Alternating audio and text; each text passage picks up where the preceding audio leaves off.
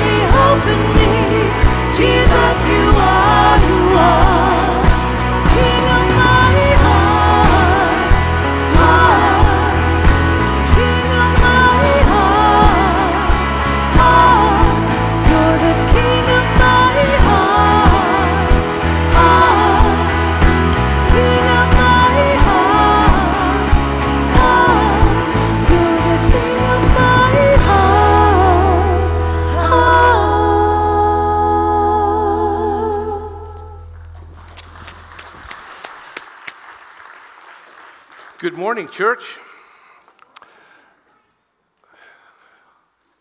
I wanted to see how many of you would sit down before you got the instructions. You may sit down. Delighted that you're here this morning. And of course, if this is your first time at 1C, the sanctuary, a big hearty welcome. Delighted that you are here, honored that you are here, and hope that you will. You know, if you have questions, find me, find one of the folks in the band, whatever it needs to, to get your questions answered. And of course, you can do that out here at the Welcome Center, which is near the entrance where you came in. But just glad that you're here. Thank you for coming in. Um, if you again, if you're a guest, you can text uh, 1C guest to 94,000. That just tells us that you were here, and it gives us a, a record not to bombard you with texts and emails, but just to let us know you're here. And if you do need to connect with the church beyond being here on Sunday, then you know we're here for that. Prayer request. We do prayers of the people mm, coming up pretty soon in the service. And this is the time for prayers that come in either through the Facebook page or you can text a prayer request to 402 242 5051. We capture those, we print them, and we hand them off to the person who's reading the prayers of the people for that day. So if you're inclined to do that, we'll make that available. Communion elements. If you came in you know, the last year plus, you've been coming in and we've been getting the little hourglass contained uh, wafer and wine or juice uh, over here at the window at the kitchen. And if that is what you did today, that is fantastic. You may stay in your seat to take communion. But by now, you may know that we're also coming forward, um, you know, old school, coming live communion. And we started that last week. We'll be doing it again today. Whatever your comfort level is, if that's you want to do that, come forward. If you prefer to stay in your seat, that is good as well. There's a date change that's important. There was a scheduled uh, congregation meeting today, not going to happen. Uh, it's going to be scheduled next week, uh, next month, July the 11th at 12:15. July the 11th at 12:15. So if you're accustomed to put, putting things in your calendar, please put that one in there as well. I think that is all I have at the moment, but my friend Tim has got a really cool announcement. Good morning, everybody. Uh, for anyone I haven't met yet, my name is Tim. I'm new here, and uh, this morning I get to talk to you about this little flyer. Maybe you've seen it around church. It's uh, for our Semisaurus mobile museum that we'll be hosting here this Wednesday. And in fact, here he is now, or something along those lines.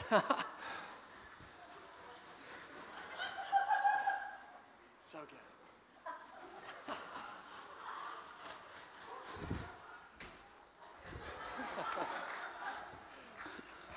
Yeah, give him a hand. Uh, That's fantastic.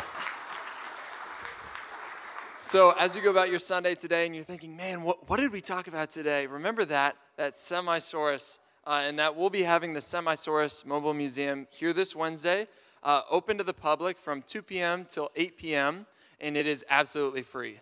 Um, free for you, free for your friends, free for the entire community. So anyone you know that you want to bring, or if you want to come, you want to bring your kids, you want to bring yourself, absolutely, come on out. Um, we're having it because uh, our theme for Blast Summer Camp this week is Destination Dig, and we'll be looking at paleontology, uh, dinosaurs, uh, creation, the beginning. Uh, and so we wanted this museum to come in and uh, be a part of that. So all of our campers will have a guided tour from noon to 2. So if you're a camper or you want to register your, um, your child for camp that week, they'll get a personal guided tour uh, by the guy who runs the museum from 12 to 2. And then, yeah, it's open to the public from 2 to 8. So we'll have a, a snow cone um, food truck out. Uh, the, the mug is doing a, a dinosaur shake uh, just, just for this event. Uh, and it'll be pretty hot that day. So if you want to come cool off, you can come through, look at Blast Summer Camp, come ride our drift bikes over in the gym, or make a craft with uh, your kids, or just come hang out in the mug. So, yeah, we'd love to have you from 2 to 8, absolutely free. We'll see you then.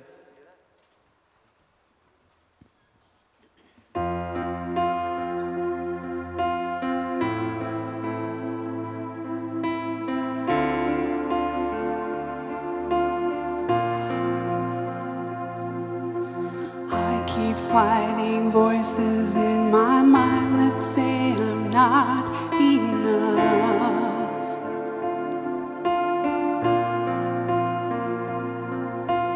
Every single lie that tells me I will never measure up.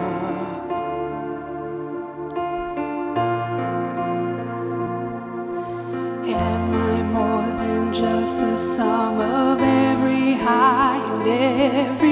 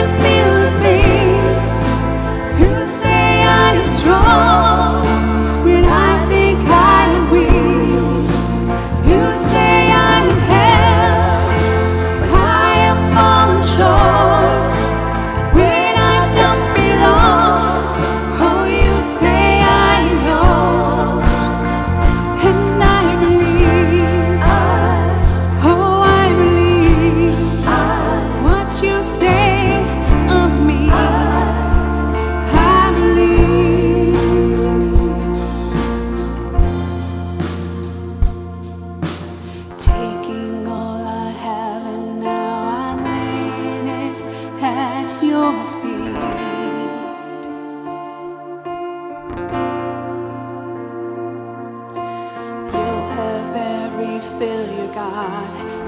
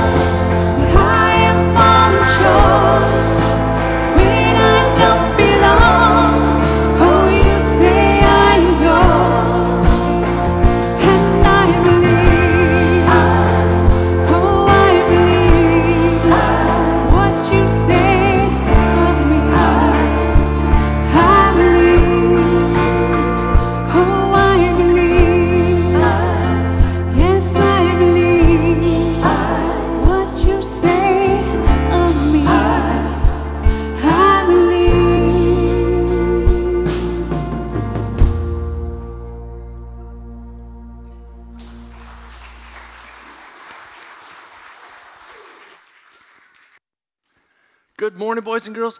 It is time for the kids' message, and I would like to invite you to come on up front if you'd like to. Find a seat on the floor. We're going to do the kids' message up front here.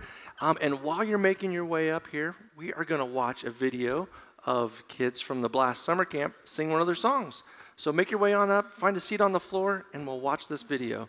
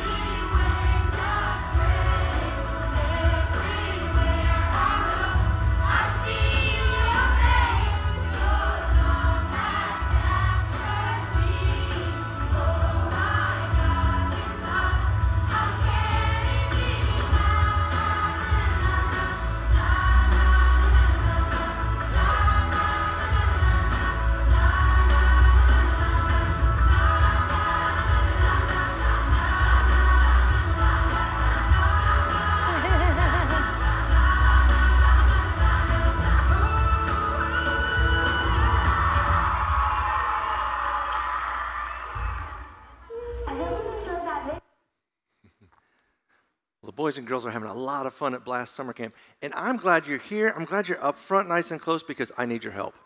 I've got these two cards, and I need you to help me figure out which one's bigger. All right? So, which one looks bigger, the orange one or the black one? Orange. That's what I thought too. The orange one looks bigger. But then you know what? I did this, and I'm looking at which one's bigger. Which one looks bigger now? The black, but you just said the orange one. But now the black one looks bigger? It does, doesn't it? What if I switch it back? Now which one looks bigger, the orange or the black? The orange one looks bigger again. Isn't that weird? Wow. Why does it do that? It changes. Would you believe that they're actually the same size? Look at that. Those are actually the same size cards. But they don't look the same size, do they? Look at that. No. You know what? Sometimes it's hard to understand things, isn't it? And you know what? Sometimes it's hard to understand just how big and amazing and powerful and mighty God is because He is so amazing. And in God's Wonder Lab for this week, we've been talking about that, about God and how amazing and wonderful and mighty and marvelous God is. And the theme verse is Psalm 98, verse 1, that says, He has done marvelous things. Who do you think He is? God, that's right. God has done marvelous things. So Psalm 98, verse 1 says, He has done marvelous things. Can you say He has done marvelous things? Good job. That's right. He has done marvelous things. And you know what? We can trust that God keeps His promises and that He has already done marvelous things and He's going to continue to do marvelous things even when we look at things and they don't quite seem like we expect them to. You know that? That no matter what, because we can trust that God has done marvelous things in the past, like He promised that He would send His Son Jesus to die on the cross to rescue us from our sins, and He did. And you know what? Even when things didn't look good, because a lot of at that time, Jesus' disciples saw him die on the cross, and they're thinking, oh no, that's not good, right? But three days later, Jesus rose from the grave alive, and he defeated sin, death, and the devil. So when things didn't quite look right, God was still doing marvelous things. And Jesus also promised that he is going to make a place for us, and he's going to come back to take us to be with him to live forever. So he has done marvelous things, and he's going to continue to do marvelous things, and we can trust God in that. And that's some pretty cool stuff. All right, so we'll pray. Can you fold your hands? Bow our head, and you can repeat after me Heavenly Father, you are amazing. You are powerful. And you do marvelous things. Thank you, thank you, thank you. Amen. All right, boys and girls, thanks for coming up. And you can head on back to your seats, all right?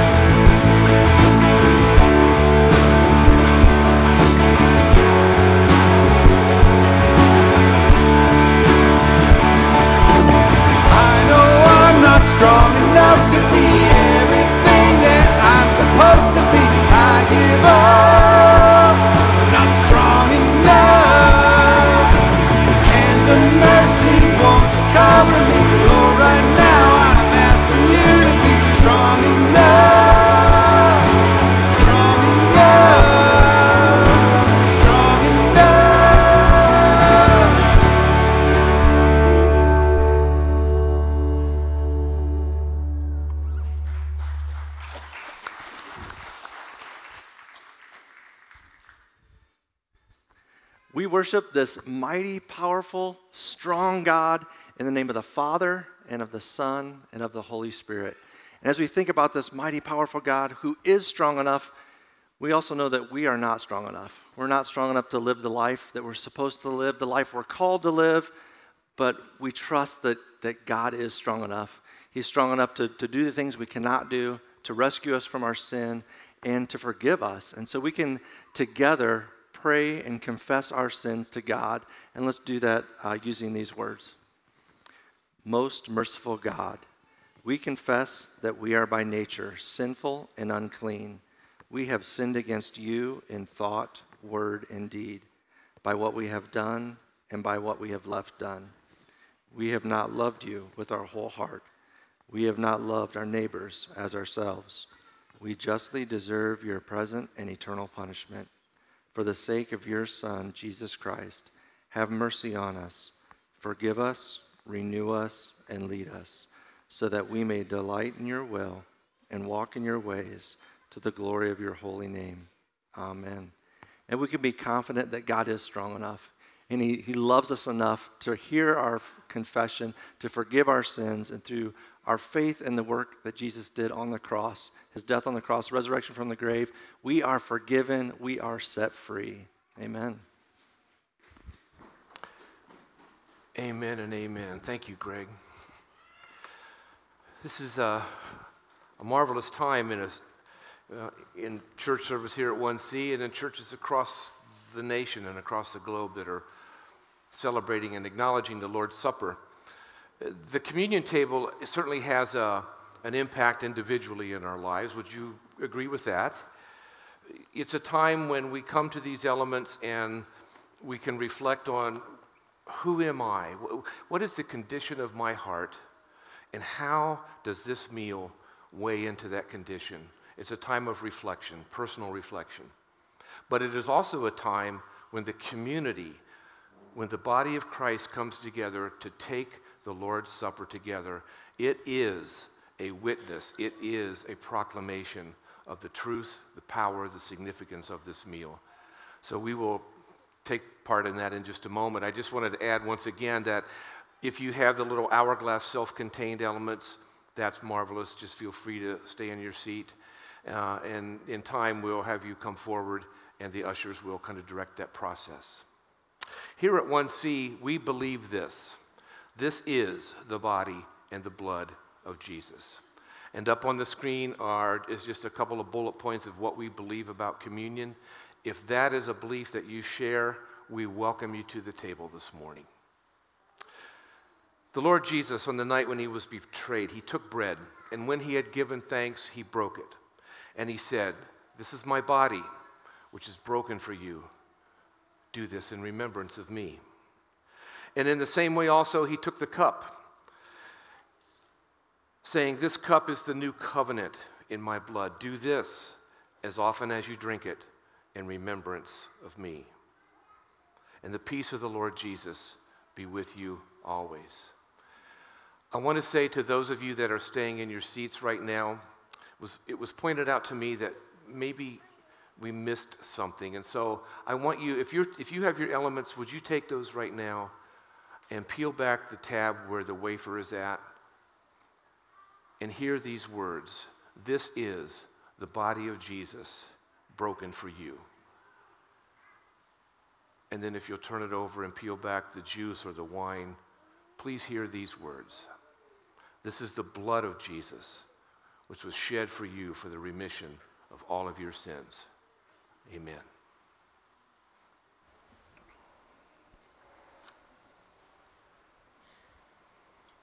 World is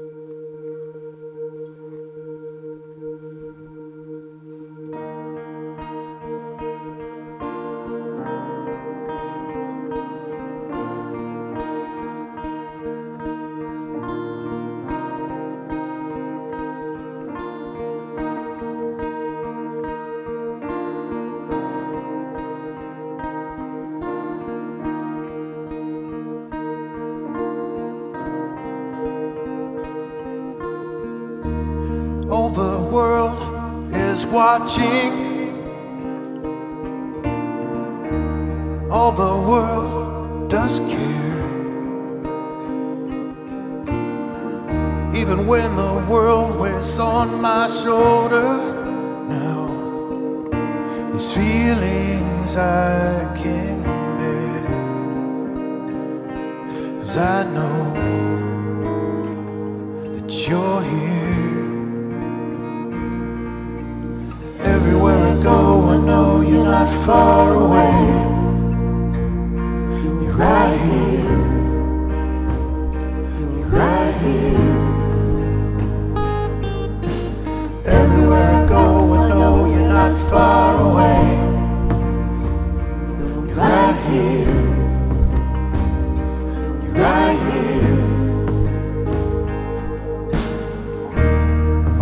thoughts I've wasted.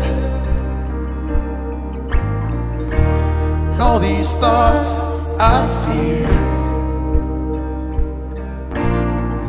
Even when these thoughts have faded,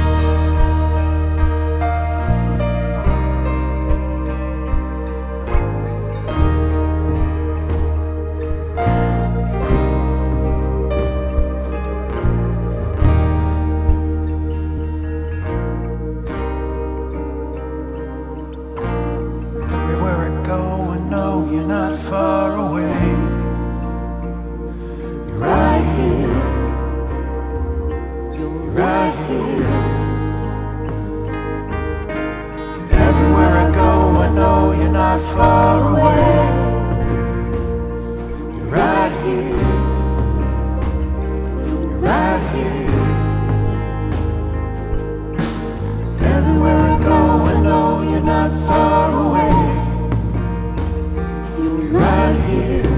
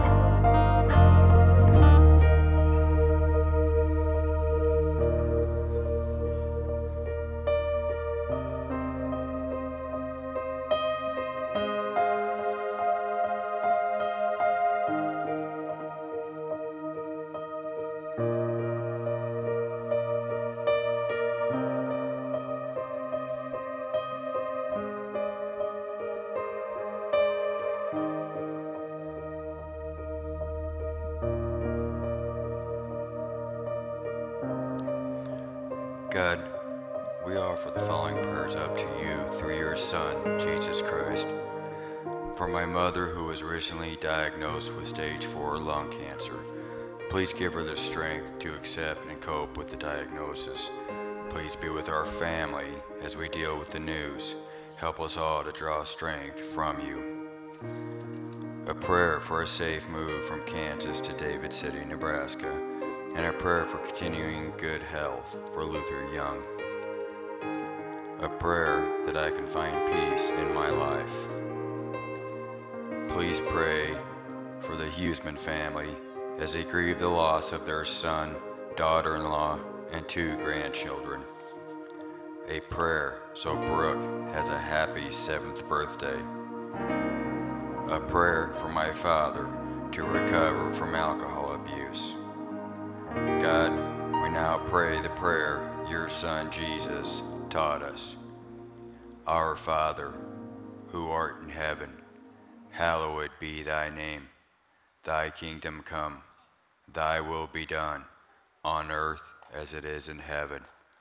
Give us this day our daily bread, and forgive us our trespasses, as we forgive those who trespass against us. And lead us not into temptation, but deliver us from evil. For thine is the kingdom, and the power, and the glory, forever and ever. Amen. Our text for this morning is Psalm 98, which is tied into what the kids have been doing in Blast this week, looking at the God of wonders. And I've asked Megan if she would come and do a reading of Psalm 98. Thanks, Megan.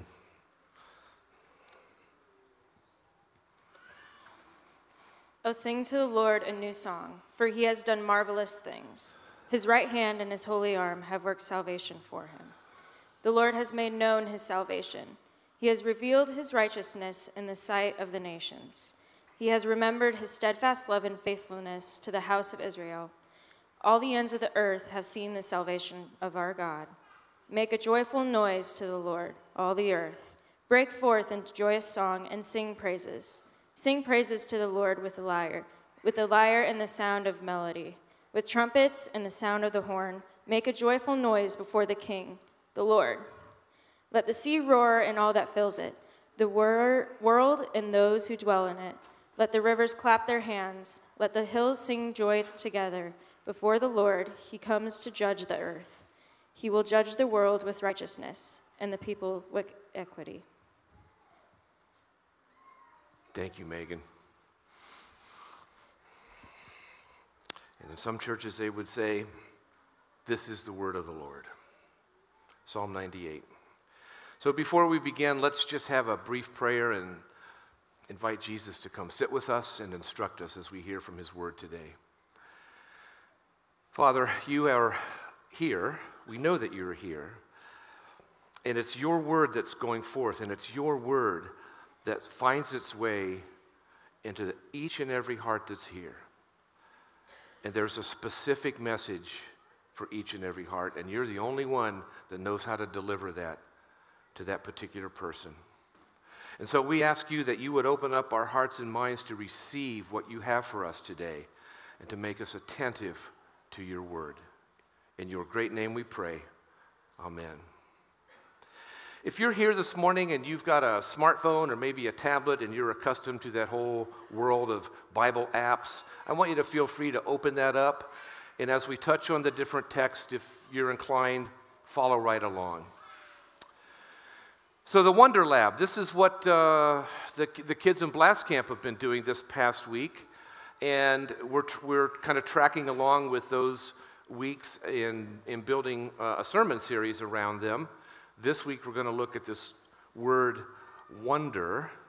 And I looked it up in our friend uh, Mr. Webster. He defines it as an object of astonishment. That seems to fit pretty good, an object of astonishment. So I got to thinking about wonders, and perhaps you could do the same thing. You know, what's been, what have been wonders in your life? Probably the biggest one for me was being present in the birthing room when my son and my daughter were born. It's been nothing like that. That was phenomenal. It was a wonder, although certainly mixed with grief and sadness, when I was by my wife's bedside as she was dying and took her last breath. The wonder around that, I remember, was looking at the clock and it was 12:14 p.m. And the wonder that went through my mind was, She is healed, she is whole, she is with Jesus. That was a wonder. I lived in Arizona for 35 or 36 years, and I went to the Grand Canyon once. So that was a wonder. I remember parking and walking over there to the South Rim and standing there. That was certainly a wonder. And then there's just the host of wonders that show up in our lives day in and day out. How about the wonder of morning birdsong? How about the wonder of flowers coming into bloom, especially now as we're moving through June? The wonder of the fields that are all around us that are producing corn and soybeans.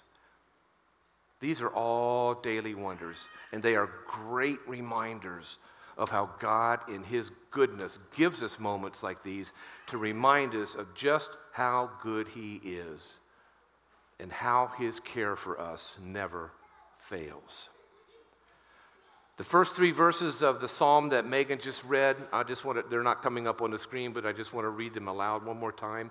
Oh, sing to the Lord a new song, for he has done marvelous things. His right hand and his holy arm have worked salvation for him. The Lord has made known his salvation. He has revealed his righteousness in the sight of the nations. He has remembered his steadfast love and faithfulness to the house of Israel. All the ends of the earth have seen the salvation of our God.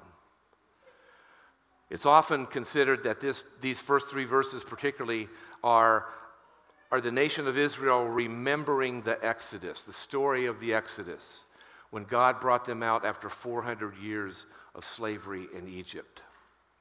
But there's another story that weaves through Scripture, and that's the story of our, our exodus from sin, our exodus from death, our exodus from an eternity separated from God.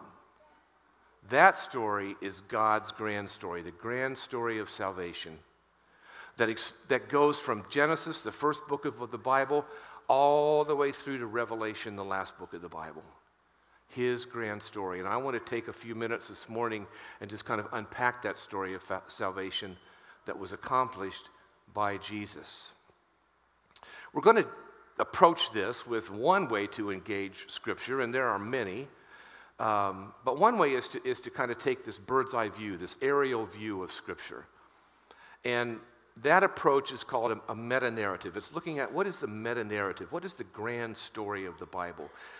A meta narrative doesn't mean anything other than the big story holding all of the smaller stories within it. It's the large story that holds the small stories of what God has done. And so that's the approach we're going to take this morning. And it is truly a story of wonder. I'm going to approach it with kind of like five acts. Five acts of the story of salvation as God unpacks it across the scriptures.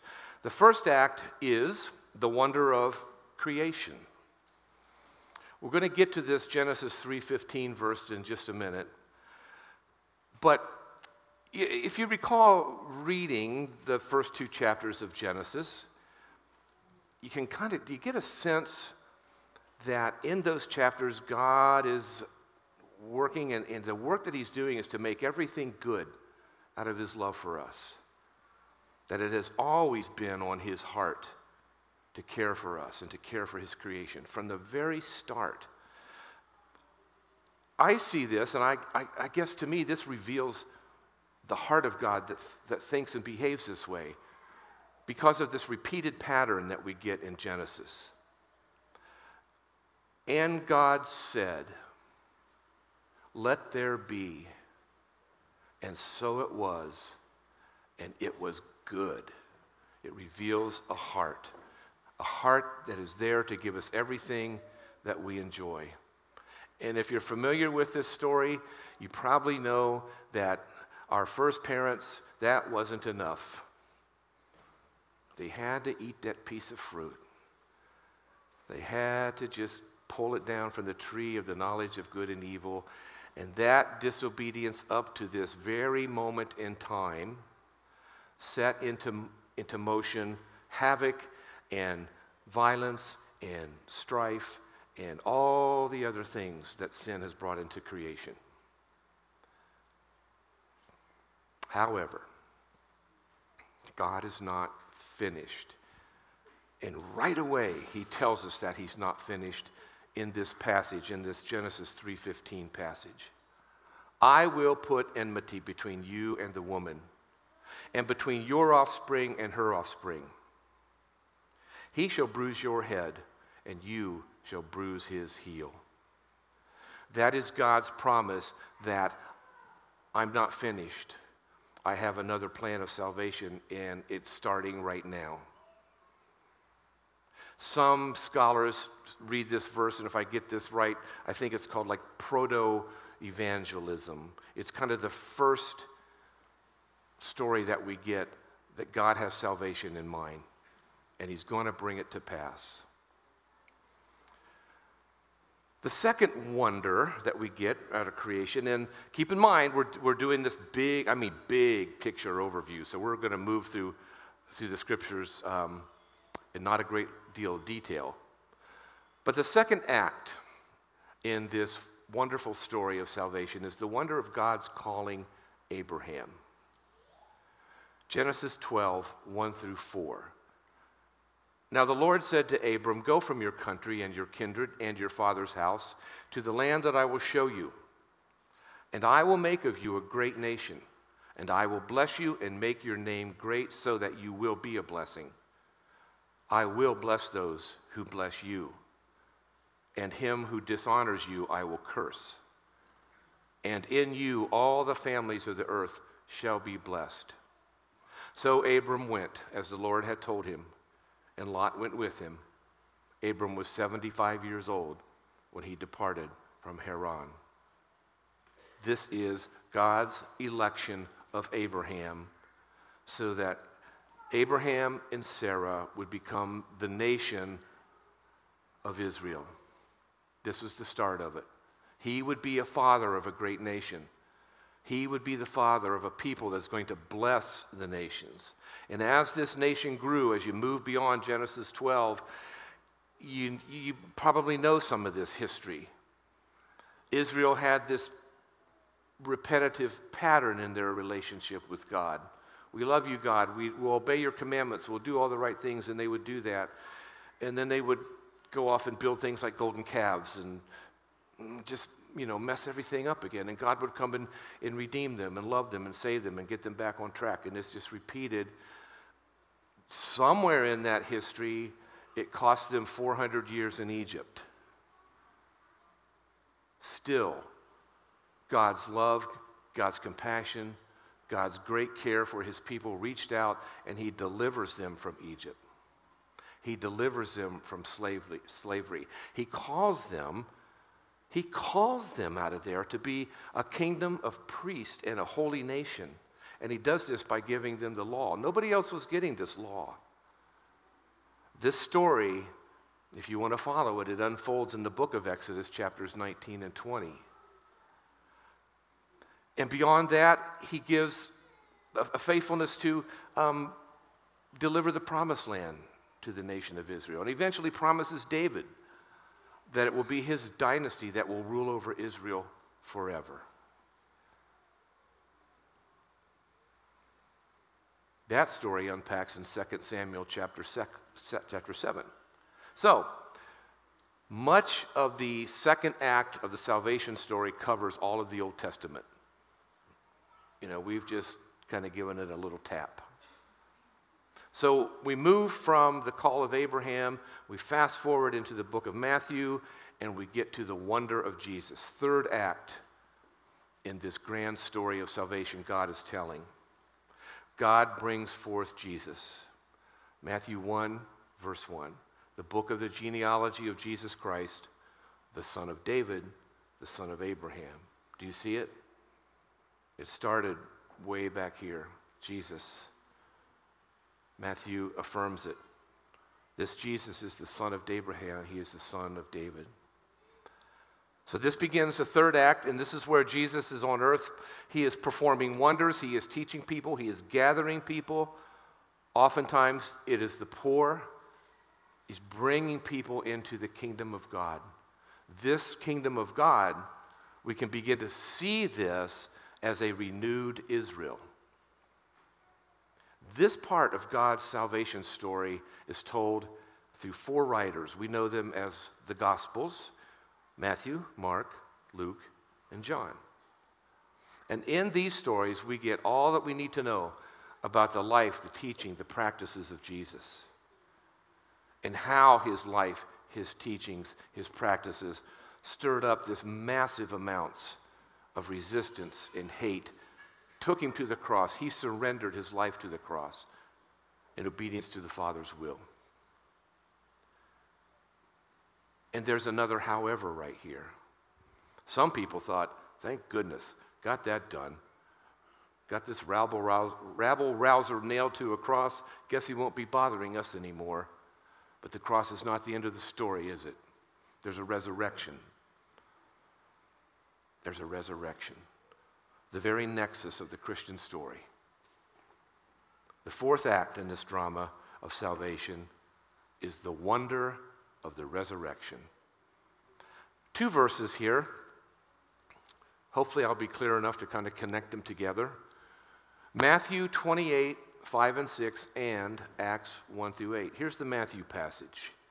But the angel said to the, to the women, remember they'd come to the tomb, it's empty, they're confused what is going on. This angel says, Do not be afraid, for I know that you seek Jesus who was crucified. He is not here, for he has risen, as he said. Come, see the place where he lay. Spin over to Acts chapter 1, verse 8. But you will receive power when the Holy Spirit has come upon you, and you will be my witnesses in Jerusalem and in all Judea and Samaria and to the end of the earth. That is Jesus speaking to this group of people that we sometimes call, this was the beginning of the church. These are some of the first words that the church heard from Jesus. So that a- after the resurrection, God sends his spirit to call Jews and Gentiles into this continuing story of the life of Israel, uh, this continuing story of Israel through the life of Jesus, his teaching, his death, his resurrection. And in Acts chapter 1, verse 8, we begin to get this sense of the beginning of the church. And here's an interesting thing. Remember God's promise to Abraham back in Genesis 12, 1 through 4, that he would make Israel a blessing to all the nations? In the church, Genesis 12, 1 through 4, Acts 1 8, and other verses in Acts about the beginning of the church. In the church, he fulfills this promise that he made in Genesis 12, 1 through 4. The church, the church is called to live according to the faithfulness of Jesus. We are the sign of God's faithfulness to the world. That is our call. So we kind of move on from Matthew and Acts and we head on out to the end of the, the uh, scriptural narrative to Revelation. And we come to this thing called the wonder of all things summed up in Christ, or the wonder of the consummation. Revelation 11 15. Then the seventh angel blew his trumpet, and there were loud voices in saying in heaven saying, "The kingdom of the world has become the kingdom of our Lord and of his Christ, and he shall reign forever and ever." The kingdom of the world has become the kingdom of our Lord and of his Christ, and he shall reign forever and ever. When Jesus returns, he's going to restore all things through him. I ask myself, well, what does that mean? Restore all things. Well, in my tiny little head, it meant something like this well, everything that's messed up, he's going to restore it, he's going to make it new. Maybe a, a more theological, Christianly kind of way of saying that is everything that has been touched, marred, messed up, destroyed by sin, that's a reality, is going to be restored, renewed. God is going to do this through Jesus. So we experience this wonder of salvation when we take time in our study of Scripture to follow this five act drama of salvation, this, this meta narrative. It unifies this whole one grand story of salvation God's creation, God's election of Abraham, God's bringing forth Jesus, the resurrection of Jesus, and the consummation of all things when Jesus returns. And an additional wonder to consider this morning is this that we, the church, we live within this narrative. We occupy a space in this narrative. And our space is between the life and the teachings and the time of Jesus when he was here and the consummation of all things. The scriptural narrative is calling forth the church to be this community, this witnessing community to what is to come. And how do we do this? What are ways we proclaim and witness to the community? How do we act as a people that brings the gospel story into the stories of others? Well, in current days that many of us have experienced, I would say, I would answer that question this way. Those watch party communities that gathered for eight weeks are a beautiful example of how that was done. A beautiful example of how we act as a people that bring the gospel into the stories of others. And just, you know, just paying attention to what's around us. Do you know somebody who might need support because their marriage is suffering? Do you know somebody who's just laboring under this load of being a parent and could use some support? Do you know someone who's just generally feeling crushed by life? You probably do. And that is our capacity, that is our calling to be the church to step into those stories. Because when we do that, we're behaving as the church, witnessing to the hope available now and the hope that is available to come. I'd like to conclude by just, if you could stand and join me in the Apostles' Creed. This is a beautiful confession of our faith. Let's confess this together. I believe in God the Father Almighty, maker of heaven and earth, and in Jesus Christ, his only Son, our Lord, who was conceived by the Holy Spirit, born of the Virgin Mary, suffered under Pontius Pilate, was crucified, died, and was buried. He descended into hell. The third day he rose again from the dead. He ascended into heaven and sits at the right hand of God the Father Almighty. From thence he will come to judge the living and the dead. I believe in the Holy Spirit, the holy Christian church, the communion of saints, the forgiveness of sins, the resurrection of the body, and the life everlasting. Amen. Please receive this blessing. The Lord bless you and keep you. The Lord make his face shine upon you and be gracious to you. The Lord look upon you with favor and give you his great peace. Amen.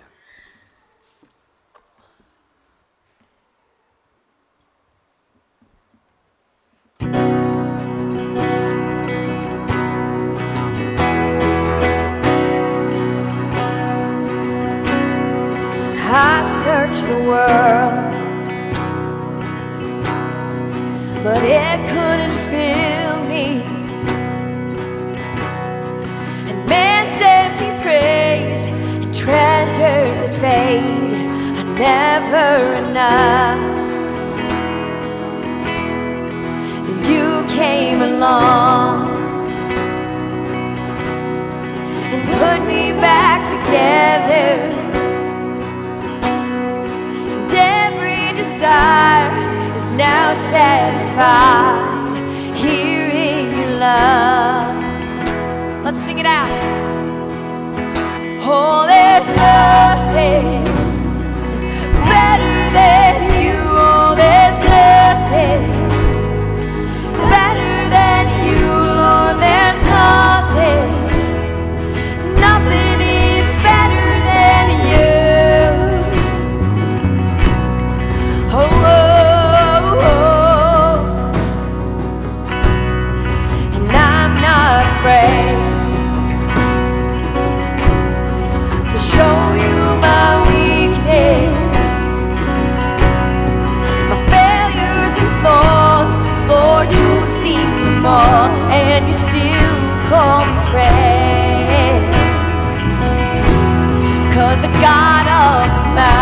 head. He's the God of the valley, and there's not a place Your mercy and grace won't find me again.